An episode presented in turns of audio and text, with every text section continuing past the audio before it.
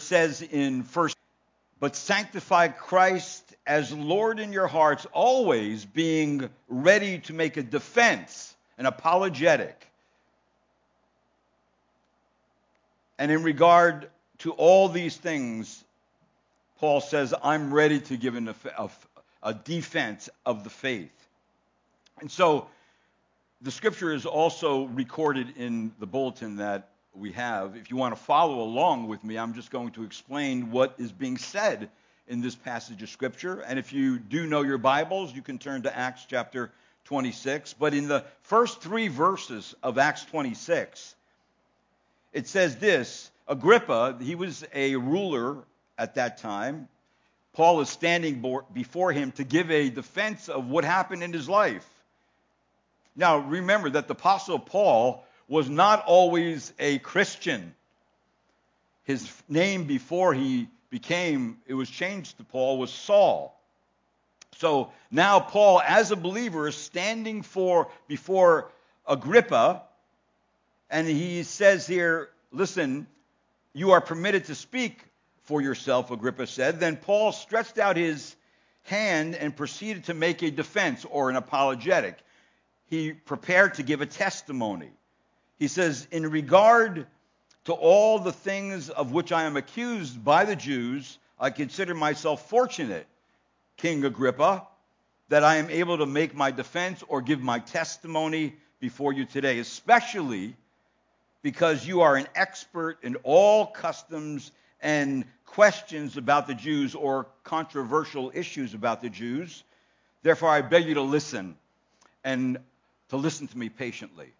And every time the Word of God is open, someone should be at least willing to listen and listen patiently to what it says because it really has something to do with everyone because everyone is created by God. He is the creator. So in giving his testimony, the Apostle Paul lays out his past life before conversion, the circumstances which he came to believe, and then his past life, or his, his past life after he believed, the changes that took place. Something had to happen, in other words, to a person before they can have a testimony, before they can have an apologetic. And remember, all Christians have a testimony, have an apologetic, a defense of the hope that is in them. So I'm asking you this morning are you able, can you give a testimony to Christ, about Christ today? I pray that if you can't, that you will come to understand a way that you eventually can. So let, let's take a look at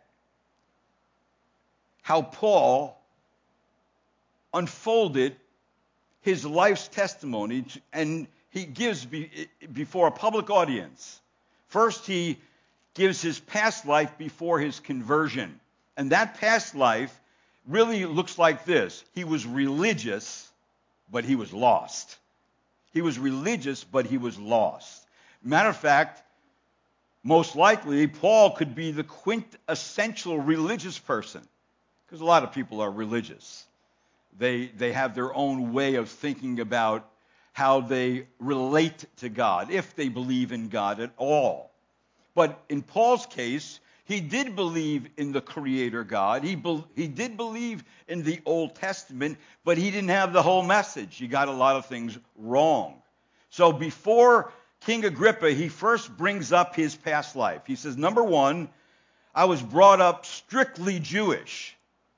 He was a thorough Jew meaning that he did know the Old Testament scriptures. In fact, in verse 4, he says, So then, all Jews, knowing my manner of life from my youth up, which from the beginning was spent among my own nation at Jerusalem. So he was definitely someone who grew up around the holiest place on earth, Jerusalem, and also in the Old Testament. So he knew the Bible as revealed then. Also, his vocation in verse number 5, he was a, a Pharisee. Now, a Pharisee was someone who was a teacher of the law, someone who studied the Old Testament. It says in verse 5 Since they have known about me for, for a long time, if they were willing to testify that I lived as a Pharisee according to the strictest, strictest sect of our religion. So Paul understood that Judaism was a religious system.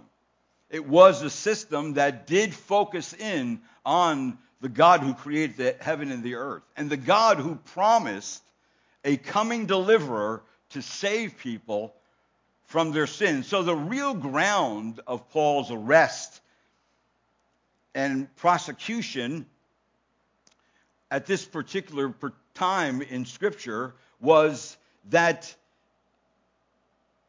it was not his having left the old religion, Judaism, but his having too faithfully adhered to it. Now, saying that, he says, I stand here before you to give testimony because of the hope of the promise. That is the hope of the, the promise of Messiah. Messiah was going to be the anointed one who would come and deliver his people from their sin so they can have a relationship with God. So he did believe the Messiah would come. But what he did not believe is that Jesus was the Messiah. That's what he did not believe, and he gives testimony to that. So Paul was not embracing something entirely new. Paul was embracing something entirely true. It's always been true and he came to understand three important facts about the hope of Messiah. Number one, the hope of Messiah coming was promised by the patriarchs. In verse number six, it says, And now I am standing trial for the hope of the promise made by God to our fathers. In other words, in Scripture, this hope came from heaven spoken first to Abraham and then to Isaac and then to Jacob and then all the way down the line to every Jew and everyone who connected themselves to Judaism, right down even to the Apostle Paul. So he knew it was promised already in the Bible that there would be a Savior, a deliverer. And then also, the hope of the Messiah was prefigured in the law. In verse number 7, the Bible says, the promise to which our 12 tribes hope to obtain as they earnestly serve God night and day. And for this hope, O king, I am being accused by the Jews. Now, what was it? What were the people trying to obtain or attain? Well, all Jews and all many people try to attain righteousness before God by painstaking effort to keep the law or by being good. See, they were trying to obtain a righteousness that would be acceptable to God, but they kept failing.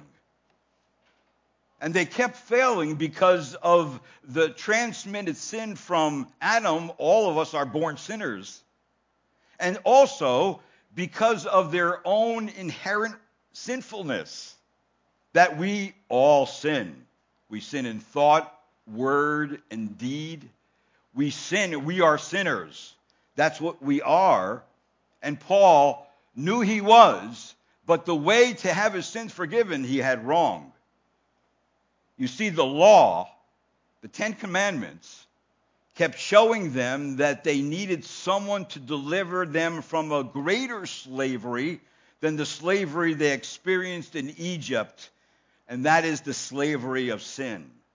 Slavery which only leads to bondage and ultimately to death, that is separation from life and separation from the living God. It, it is sin that separates us from God. It is sin that keeps us from being right with God. It is sin that keeps us from going into the presence of God when we die. So this sin problem has to be taken care of in one's life. And if you take notice in verse number 7, it says, As they serve God day and night. So, in other words, they were trying to be made right with God day and night by what they can do, by their works. And of course, this was pointing to the ongoing ministry of the Levitical priesthood, in which they offered sacrifice after sacrifice year after year, yet it never really dealt sufficient, sufficiently with the problem of one's sin.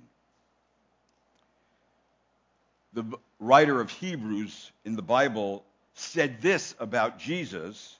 He was talking about Jesus' death in this passage. Let me read it to you. It says, Who does not need daily, like those high priests, to offer up sacrifice, first for his own sins, and then for the sins of the people, because this Jesus did once for all when he offered up himself. For the law appoints men as high priests who are weak, but the word of the oath which came after the law appoints a son made perfect forever. And then the writer of Hebrews goes on to say this also concerning the death of Christ. It says, Priests stand daily ministering and offering time after time the same sacrifices, which never take away sin. So even in the Old Testament, the sacrifices they offered to God, the animal sacrifices by the shedding of blood, could never finally take away sin. But it says in Hebrews, but he, Jesus, having offered one sacrifice for sins for all time, sat down at the right hand of God, waiting from that time onward until his enemies are, will be made uh, a footstool for his feet. For by one offering he perfected for all time those who are sanctified. So, see, the death of Jesus Christ becomes a significant ingredient in someone being made right with God because Jesus did something on the cross that none of us could ever do. And then the second thing is that Jesus rose from the grave. 1 Corinthians 15, verse 16 through 18 says, If the dead are not raised, then not even Christ has been raised. And if Christ has not been raised, your faith is worthless. You are still in your sins. If Jesus didn't die in the place of sinners, and if Jesus didn't rise from the grave, we're all doomed. All of us. See, the Mosaic law always aimed at continually pointing toward the hope of Messiah, the hope of someone who could actually deliver us from our sins. That he would be the one, Jesus would be the one who delivers his people from their guilt and the condemnation of sin. This has always been the common thread woven through the fabric of Israel's daily life and history. It was common to the Apostle Paul here. It was common to the, the Jews who were hearing him. So you see, the hope of Messiah was prefigured in the law. In that what the law could not do, Christ did for all time. Now, what couldn't the law do? The law could not forgive sins. The law the Ten Commandments could not deliver someone from the condemnation of sins. The law, in other words, could not save anybody or make anybody right with God. So, what were the Ten Commandments given for? They're still important, they're still relative. The Ten Commandments were designed to show people that they were sinners and point them to the one who could actually save them, and that is Jesus Christ. So, what the law could not do, Christ did for all time, forgiving sin, washing it away forever, and declaring one right before God based on the righteousness of another man, that man, Christ Jesus. But not only that, the hope of Messiah was predicted in the prophets. That's why it says in our next passage in verse number 8, Paul says, Why is it considered incredible among you people if God does raise the dead? God's powerful enough to raise the dead. And of course, when it came to Jesus, it was Jesus who raised himself. It was the, the, the, whole Trinity, Father, Son, and Spirit, that raised Jesus from the dead. So the resurrection was the crowning proof of the messiahship of Jesus Christ. Now, Paul came to believe all that was fulfilled in Jesus Christ, but he's still talking about his past life. So it's the resurrection that divides Jesus from the rest of humanity. His eternal deity was strikingly and clearly manifested through his physical resurrection, which designated him as the deliverer, as the Messiah, as the one who would come and save his people from their sins. In other words, the resurrection is what essentially makes Jesus different from all the earthly and would be prophets and messiahs that will come down the pike and claim to be him. They did not raise from the dead. Not one of them.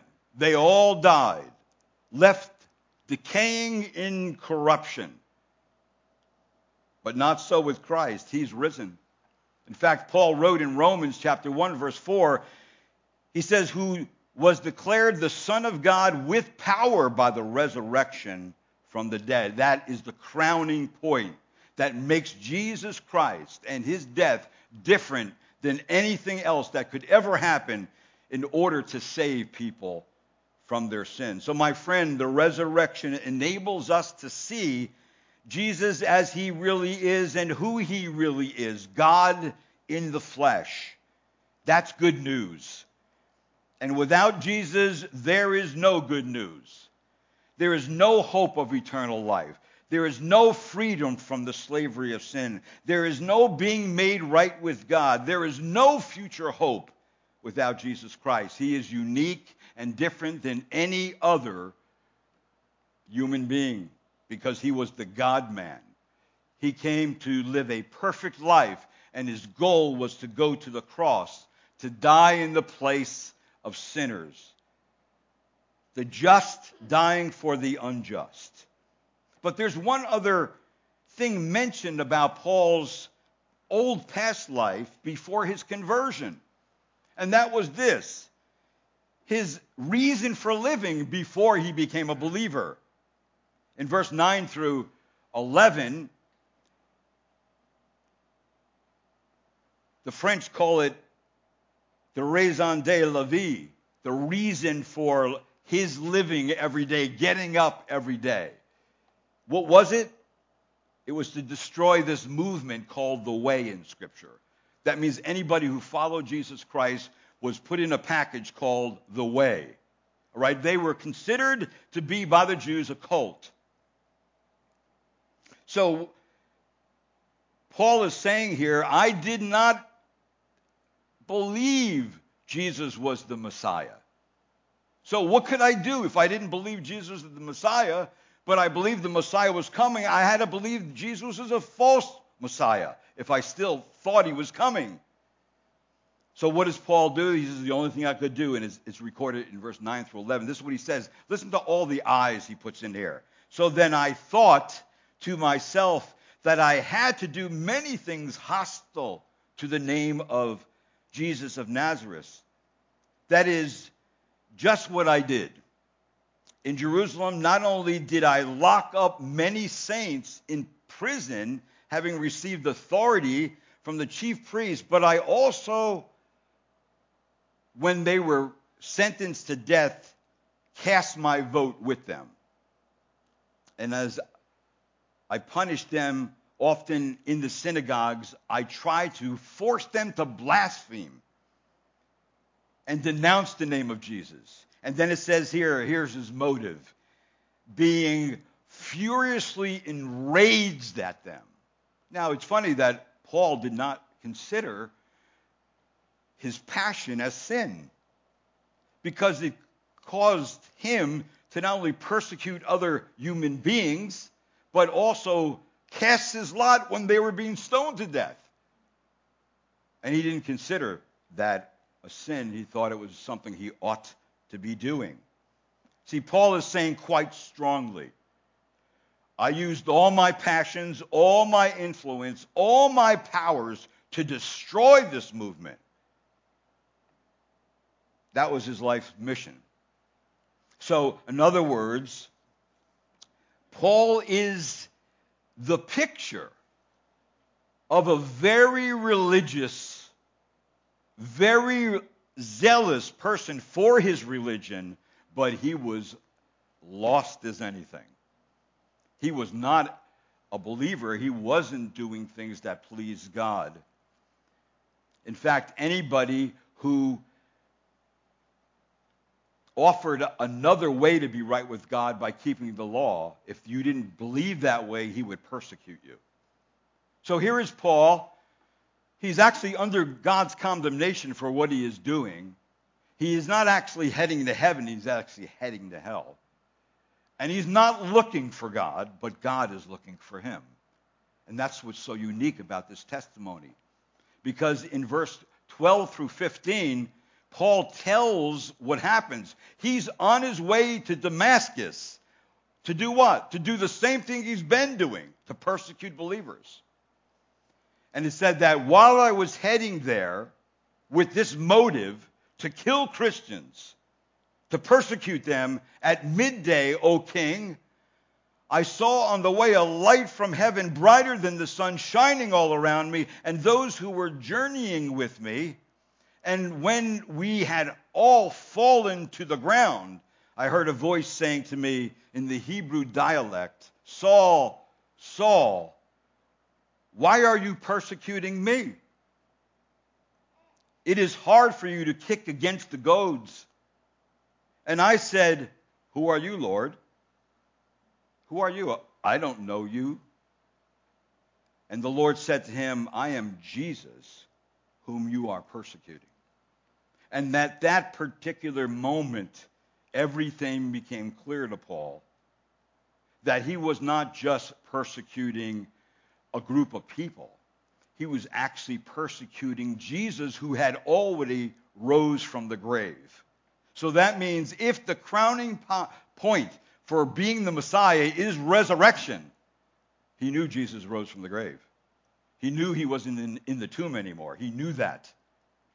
And so it all came together. And at that moment, when, when the Bible says that the, the light shined brighter than the sun, that is a picture of divine presence. And that all the people fell to the ground when the voice of God was heard. That is also a picture of the divine presence.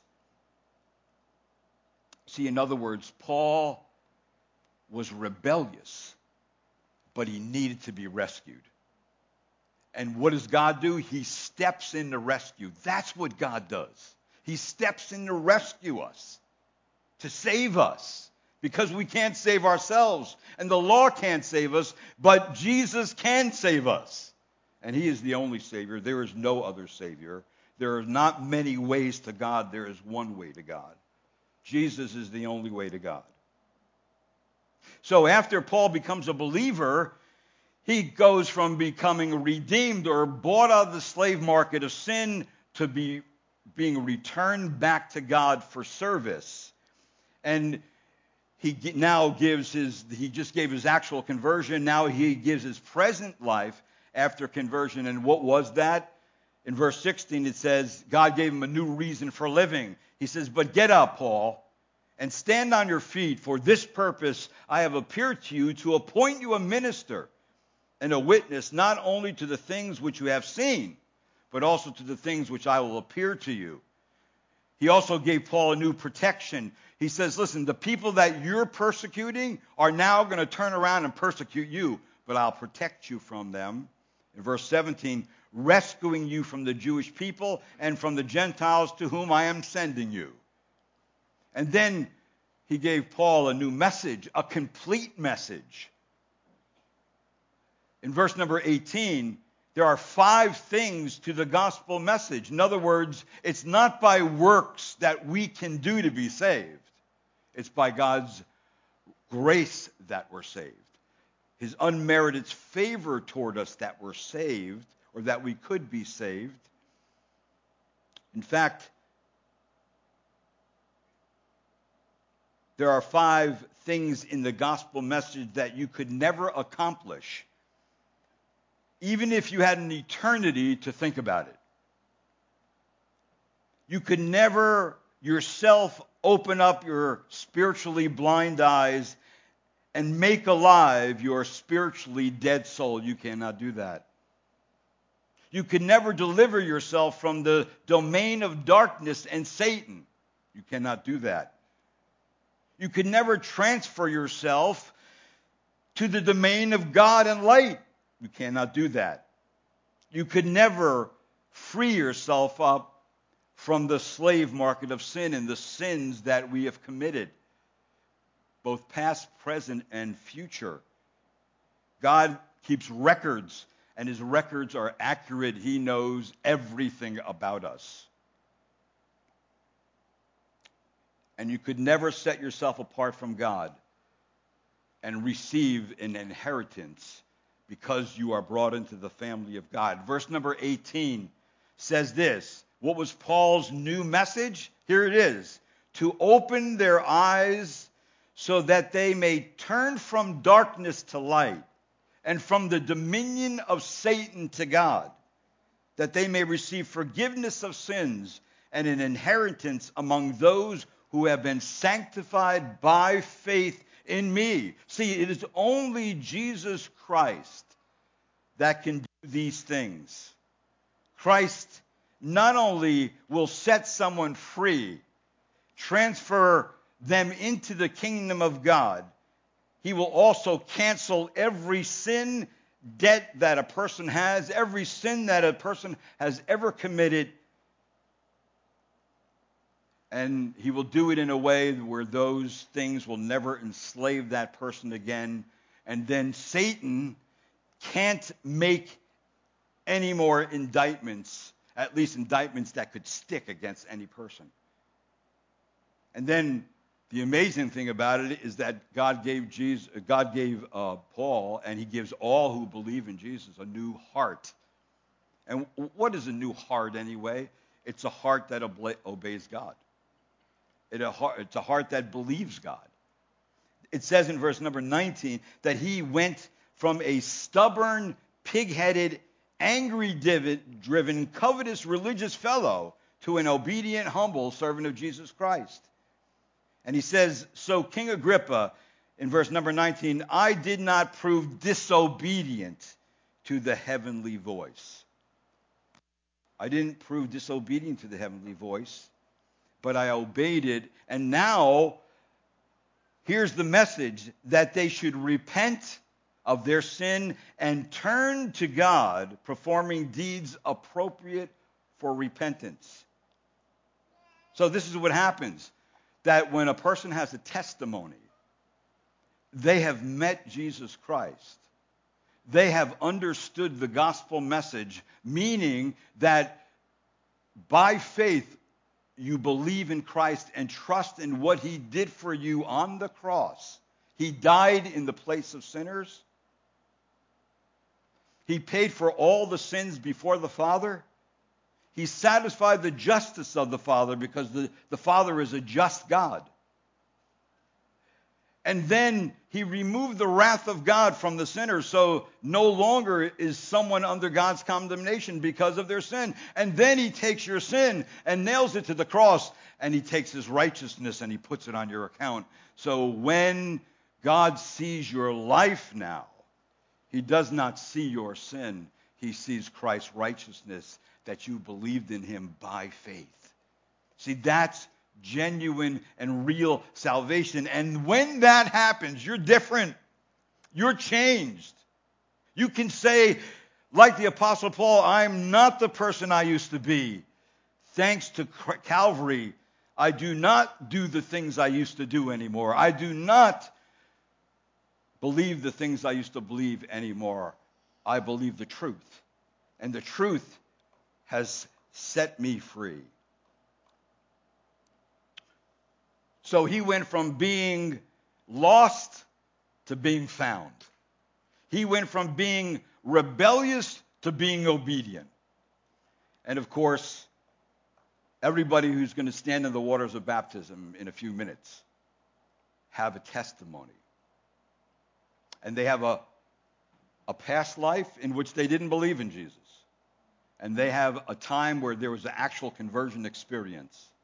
And they also know that after they believed, their life was different. They started loving God's word they started loving God, whom maybe they thought before they did, and they found out, no, you didn't love God. God first loved us, and then we learn how to love God. Now, anytime someone gives a testimony, and it's no different in the case of Paul, there are certain responses that come back to him. And what was one of the response after Paul gave this testimony before King Agrippa and the people that were there? In verse 24 to 26, here's the first thing that's said about Paul. Paul, you are out of your mind. You're nuts. You have one brick short of a load. You, you have lost your marbles. You're off your rocker. Paul, you're, you're, you're in that cult the way. And Paul says this to them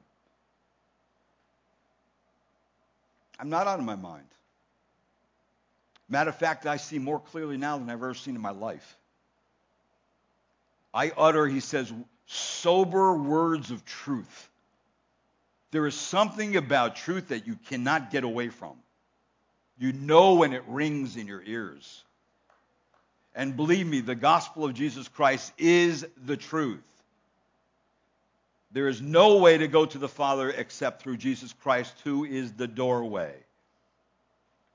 So when you become a, a real Christian, you finally, for the first time in your life, actually come to your senses.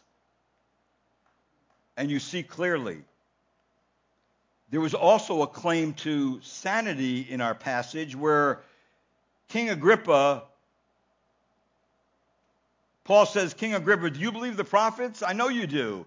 And then Agrippa says to Paul, In a short time, will you persuade me to become a Christian?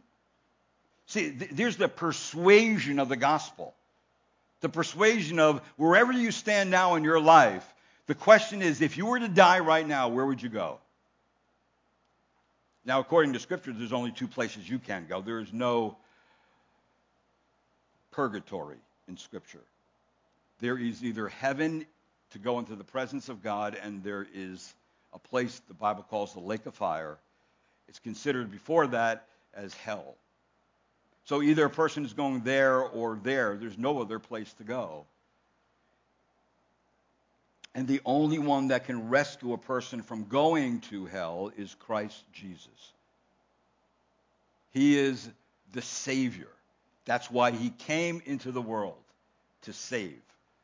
So can it be that one can be persuaded to believe the gospel? Yes. Yes, but not without the convicting power of the Spirit of God, not without the Word of God. So, where today do you stand?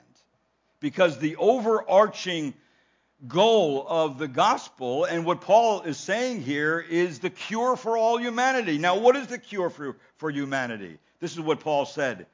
I would wish to God that whether in a short or a long time, not only you, King Agrippa, but also all who hear me today might become such as I am, except for these chains. Such as he was. What does he mean by that?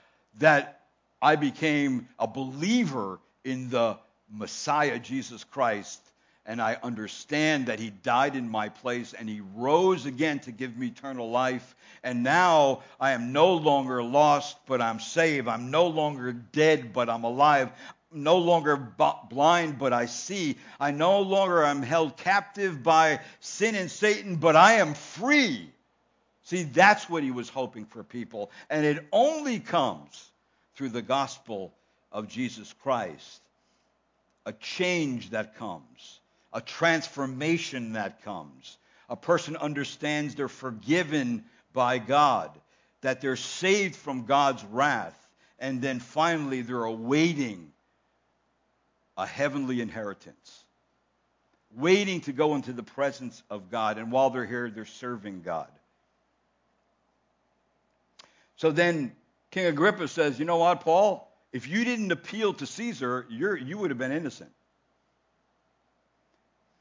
Paul was physically bound because of chains and he was imprisoned, but spiritually he was free. While Felix and Drusilla and Festus and Agrippa and his sister Bernice remained spiritually enslaved to sin. So there's only two ways. There's actually only two religions in the world, if you want to call it that. There's the religions of good works. I'm trying to work my way to heaven. And there's religion of God's free grace. Receive it by faith turn from what you're trusting in and trust in Jesus Christ alone. So, in one way, if you're trying to get to heaven by works or buying, being good, the result is you are actually rejecting God like Paul rejected God in the beginning. You're trying to run your own life, you're trying to do it your own way. But the end result is going to be being condemned by God and facing death and judgment. And then God's way, though, is you submit to Jesus, the Savior. And He's also Lord, ruler of your life. That's why we now obey Him. And then we rely on Jesus' death and resurrection because that is what saves us. He saves us. And then what is the result of that? Being forgiven by God and given eternal life. Wouldn't you want to know that today if you don't know it yet? And if you do know it, then you rejoice in that fact every day. That you could never, in a million trillion years, save yourself. There is nothing you can do to offer God. Nothing you can do to equal what Jesus did on the cross. Nothing. So, what must a person do? Well, the first thing that you need to do is you need to pray for God to change your heart so that you may submit to Jesus as your Savior and Lord, and then rely on Jesus for forgiveness of sins and eternal life. You must turn from what you're trusting in and trusting in Him. And then when that happens and you follow the Lord the rest of your life, you have a testimony. You have something to say about this change that has come in your life after you met Jesus Christ. And only those who have submitted in obedience to the call of the gospel of Jesus Christ are saved and have a testimony, a defense of the faith, and have a new position before God because of Jesus Christ and only because of Jesus Christ. So not only does Jesus save us, he keeps us saved and he brings us into his presence. That's the promise that he gives all those who trust in him. And that's why the gospel is considered good news. But remember, you got to get the bad news first before the other news becomes good. Or the gospel could become bad news to you if you don't believe it. So this morning, I don't know some of the people who are visiting. I'm glad you you came to, to uh, celebrate some of the baptisms that are going to happen uh, as soon as I'm done here. I'm glad you're here, but I don't know you, where you're at spiritually. And I don't know if you ever have gotten an alternate view of what it means to be right with God. I try to give you some things from Scripture this morning for you to at least know that, number one, you're a sinner and you can't save yourself. That God supplied a substitute for you to die in the place and to take care of your sin that you could not take care of, and that's Jesus Christ. And the way to obtain that is you turn from your sin and what you're trusting in, and you, by faith, ask Jesus to save you. Call upon him as Lord and Savior. and then obey him. And part of obeying Christ is being baptized. Because baptism doesn't save anybody, but what it does is it is it identifies you with the work of Christ and what Christ has done, right? That's what it does. It's almost the first step of obedience for a believer. And so this morning, uh, the people that are actually are being baptized, you can be dismissed and get ready. Uh, so this morning, let's just pay attention and see and listen to the testimonies that are given today. And I pray that you wouldn't walk out of here and go home and just forget everything that was said, both by me and by the testimonies. I, I pray that you would think about it and ask yourself, where do you stand before God? Where do you stand before God?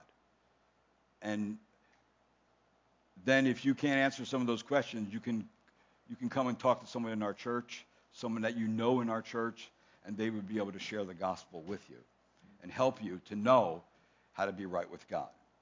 Okay, let us uh, let me just have a word of prayer, and then I'm going to turn it over to Joe, and then we'll see these baptisms. Let's pray. Father, this morning I do thank you so much for sending your Son into the world to live an obedient life, and with the goal, Lord, to go to the cross, to die in the place. He was not a sinner, Christ. He was the just, dying in the place of sinners, so that all those who hear the gospel and believe the gospel, repenting of their sin and trusting in Christ alone, can be saved. Thank you, Lord, for saving me. Thank you, Lord, for saving those who are giving their testimony this morning. I pray, Lord, the testimonies are evidence you're still at work in people's hearts. You haven't left us alone. And I thank you, Lord, even in these dark days that we live, in the craziness that's going on all over the world, you're still working. That doesn't affect your plan and what you're doing. You're still saving people, bringing people into your family. And I pray, Lord, someone here today doesn't know you, but wants to. I pray that you would show them, convict them of their sin, bring them to a saving knowledge of Jesus Christ. And I ask it in your precious name. Amen.